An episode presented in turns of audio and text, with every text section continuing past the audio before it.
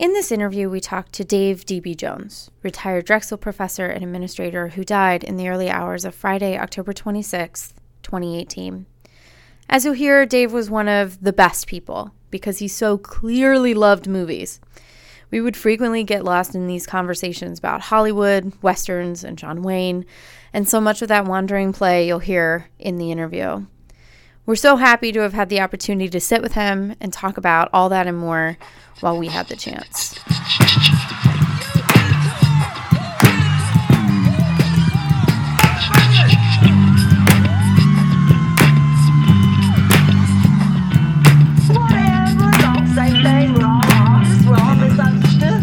Welcome to Pop the Question, a podcast that exists at the intersection of pop culture and academia. We sit down and talk about our favorite stuff through the lenses of what we do and who we are.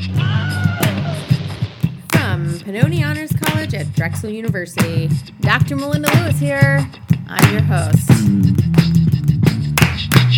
I'm here with Dave Jones, retired faculty and administrator out of Drexel University, film professor, former dean of the Honors College, and we're here talking about Westerns. How are you, Dave? Well, I'm fine. I mean, let's start by talking about what the heck a Western is. How would you define it? I would define it as a genre, and you could list, say, 15, 20 things that most Westerns have. Mm-hmm. Like they would have horses, space, maybe a chase, they would have a shootout, a hero, and a bad guy. And probably no Western would have all of them. But every Western would have many of them, maybe most of them. So there's resemblances there, even though there's not a hard demarcation. And hopefully it has some kind of values. The best Westerns have some kind of value. There's something there, there's something at stake. There's something about the Western hero that seems to be different from, let's say, the gangster. But the Western hero usually, not always, mm-hmm. triumphs. At least in our hearts. I mean, we think that Shane, even though he's going to die as he rides off into the mountains, he has won.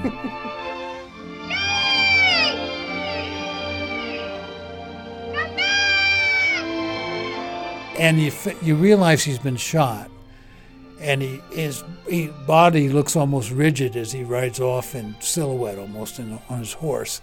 It looks like he's going to die. Yeah. But the fact that we want to believe he is uh, like alive. Like Well, I think that's a yeah. good point because the film is structured. It's filmed in such a way that ending that he's also ascending a, Hmm. a mountain, and maybe he's going to heaven, or maybe he's going to be reborn. We don't know. I mean, sometimes an ending will be ambiguous that way.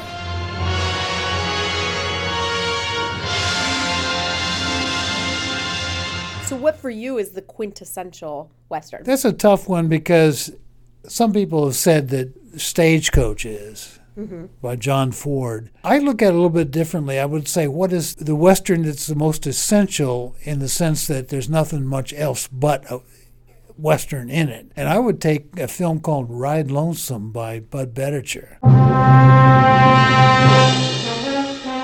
It's efficient, it's uh, lapidary, it's cut so perfectly. For one thing, it does have a, the laconic Western hero, so Randolph Scott doesn't say a whole lot. But there's a theme in it as well, despite being just so beautifully done and so simply done, of redemption or amnesty. Right. There's this element of redemption that I think crawls through nearly every western that I can think of. Funny, ain't it? How a thing can seem one way and then turn out altogether something else. Boom. You said you wanted to start over. I hope so. Because you don't. I'll be the one comes looking to find you. I'll remember that. There, another great Western is uh, The Naked Spur by Anthony Mann, and The Searchers by John Ford, and also his The Man Who Shot Liberty Valance are great Westerns. They're great movies. They go beyond Westerns. I mean, they are really emotion laden. Even I, I mean, I can tear up watching The Searchers at certain points. Still. well, there's like a lot of gazing, like the way that John Wayne looks at people in The Searchers is so full of emotion and tension. Thought it best to keep it from you. Did they? What was she? What do you want me to do? Draw you a picture? Spell it out? Don't ever ask me. Long as you live, don't ever ask me more. I think John Wayne does not get enough credit for being an, an actor. I agree with you, and I think longing is one thing he expressed very well, especially in. Liberty Valance. What? Think back, Pilgrim. So that being said, we've talked about great westerns. What is your favorite western that doesn't necessarily have to be great, but just one that you enjoy? Well, it varies. They're usually a John Ford Western, though, I must hmm. say. I uh, I do like Budd Boetticher. Seven Men from Now by Budd Boetticher is really a very interesting movie that I'd recommend. It's so clever and so brilliantly done and so well shot. And it's Lee Marvin, who's the villain in Liberty Valance, plays the villain in Seven Men from Now. Uh, Howard Hawks made two really good westerns. One was Red River, about a mm-hmm. cattle drive with John Wayne, mm-hmm. and the other was Rio Bravo with John Wayne. But they're mm-hmm. very different types of films from the other. They're a little bit slower moving. It's time for a cowboy to dream. Would it bother you if I said I um, liked El Dorado more than Rio Bravo? Doesn't bother me. Which is the I don't agree with you, same. but now, now you make me want to watch that again. But I mean, it is the same movie, just that's what it is. Yes. different cast. I like the yeah. I kind of like the originals better than the remakes. Yeah. One of the greatest westerns that I love, and but you got it's best to see it on a big screen if you can, is Once Upon a Time in the West Oh, I love that. by film so Sergio much. Leone. It's almost three hours long. My wife and I, she loves it too. We tend to watch it once a year. Mm-hmm. But This guy's Italian who made it, so he must have had opera in his blood. And it is an opera. Mm-hmm. So it is a horse opera, but a real opera. The music was actually recorded first, and then the scenes were shot to fit the music. Looks like we're shy of one horse. If you get into this film, it's just so beautifully made and beautifully cast. You brought two too many. I don't think uh, Charles Bronson was the first choice, but he, he was perfect for it. Yeah.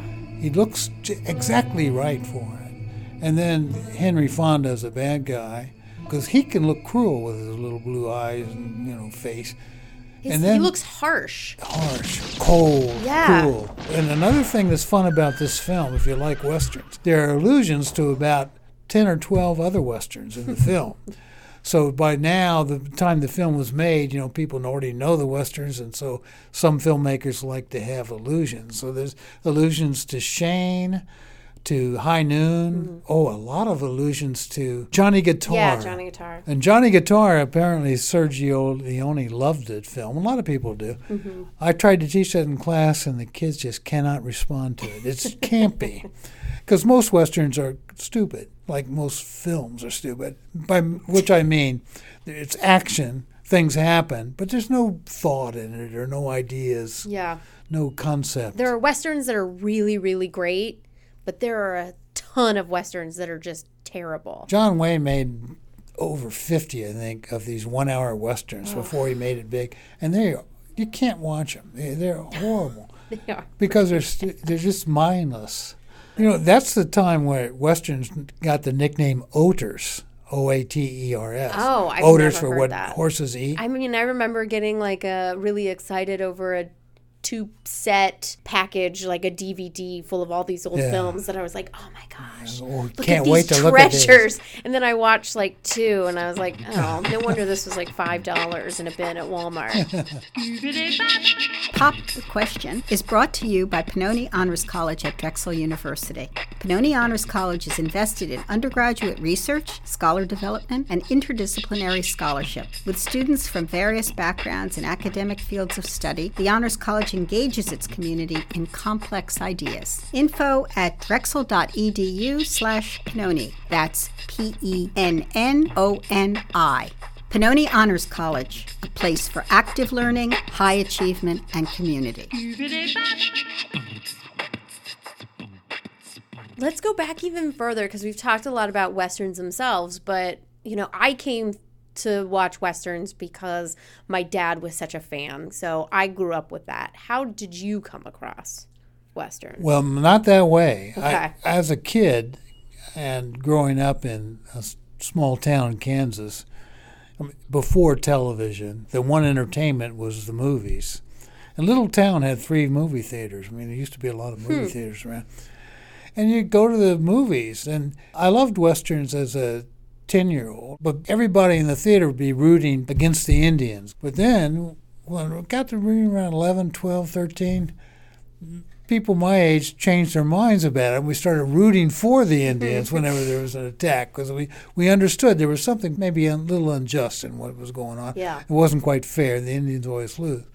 And then I, I didn't see any westerns. I, I missed all these things like The Searchers, Liberty Valance, and went to college. I got interested in foreign movies, and then I, I had a teaching contract for three years at a university in Australia. And it was there, I was now in my early 30s, that a Australian guy, a film buff, introduced me to films like The Searchers. That's where I saw The Searchers in Australia. I saw Ride Lonesome in Australia. But I really didn't get too interested until I was even later. I was teaching at Drexel and we developed these courses. That's when I really grew to love the Westerns.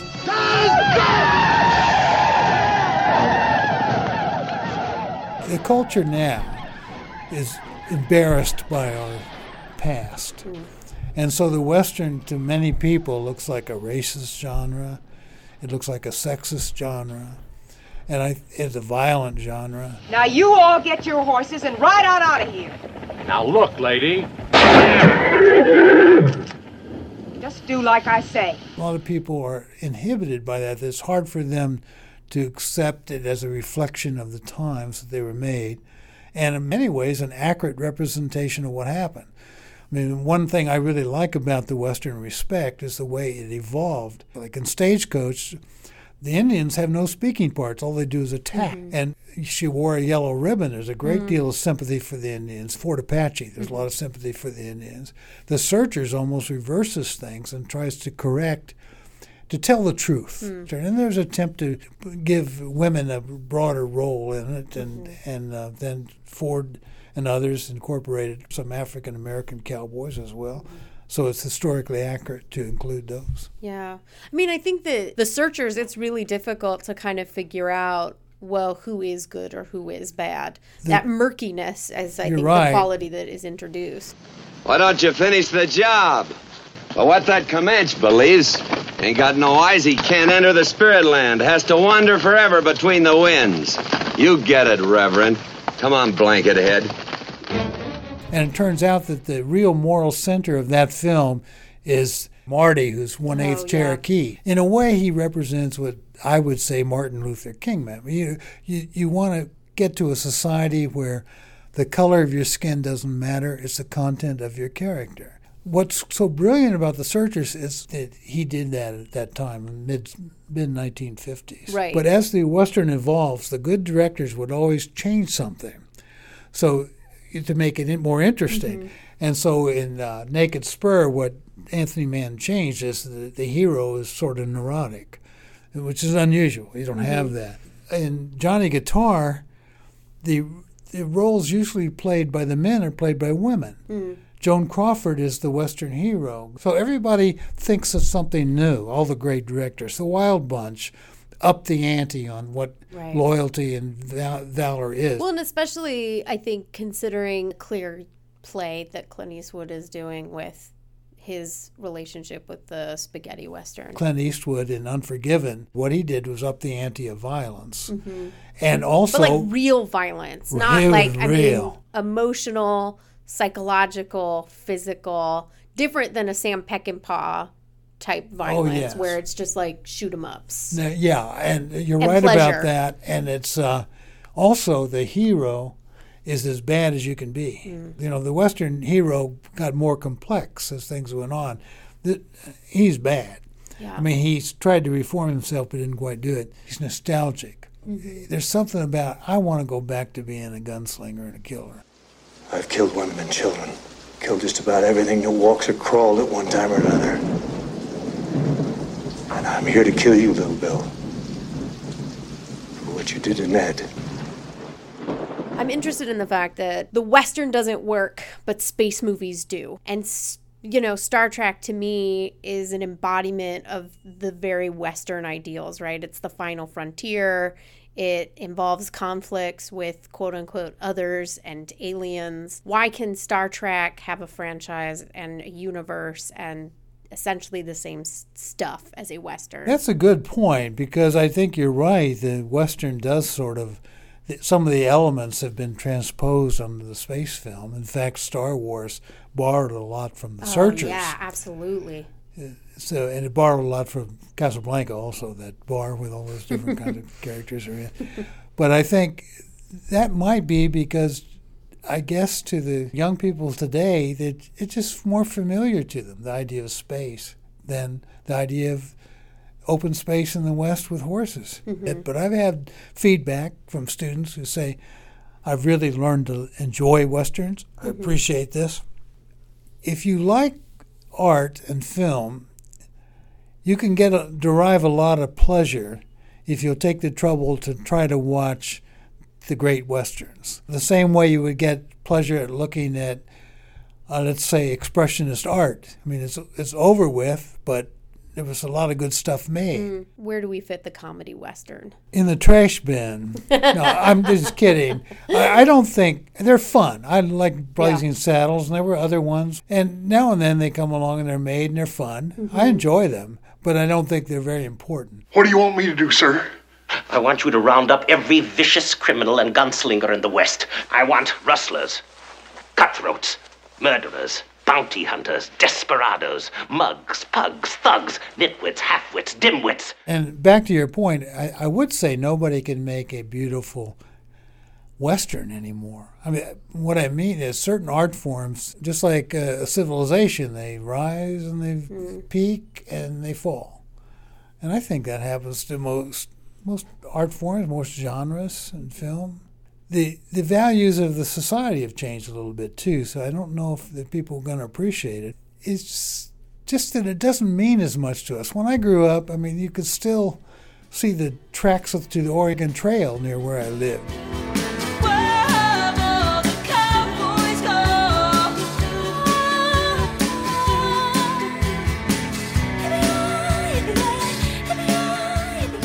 Another problem might be that cinema itself might sort of be coming to or changing radically because nobody wants to go to the theater anymore. Mm-hmm.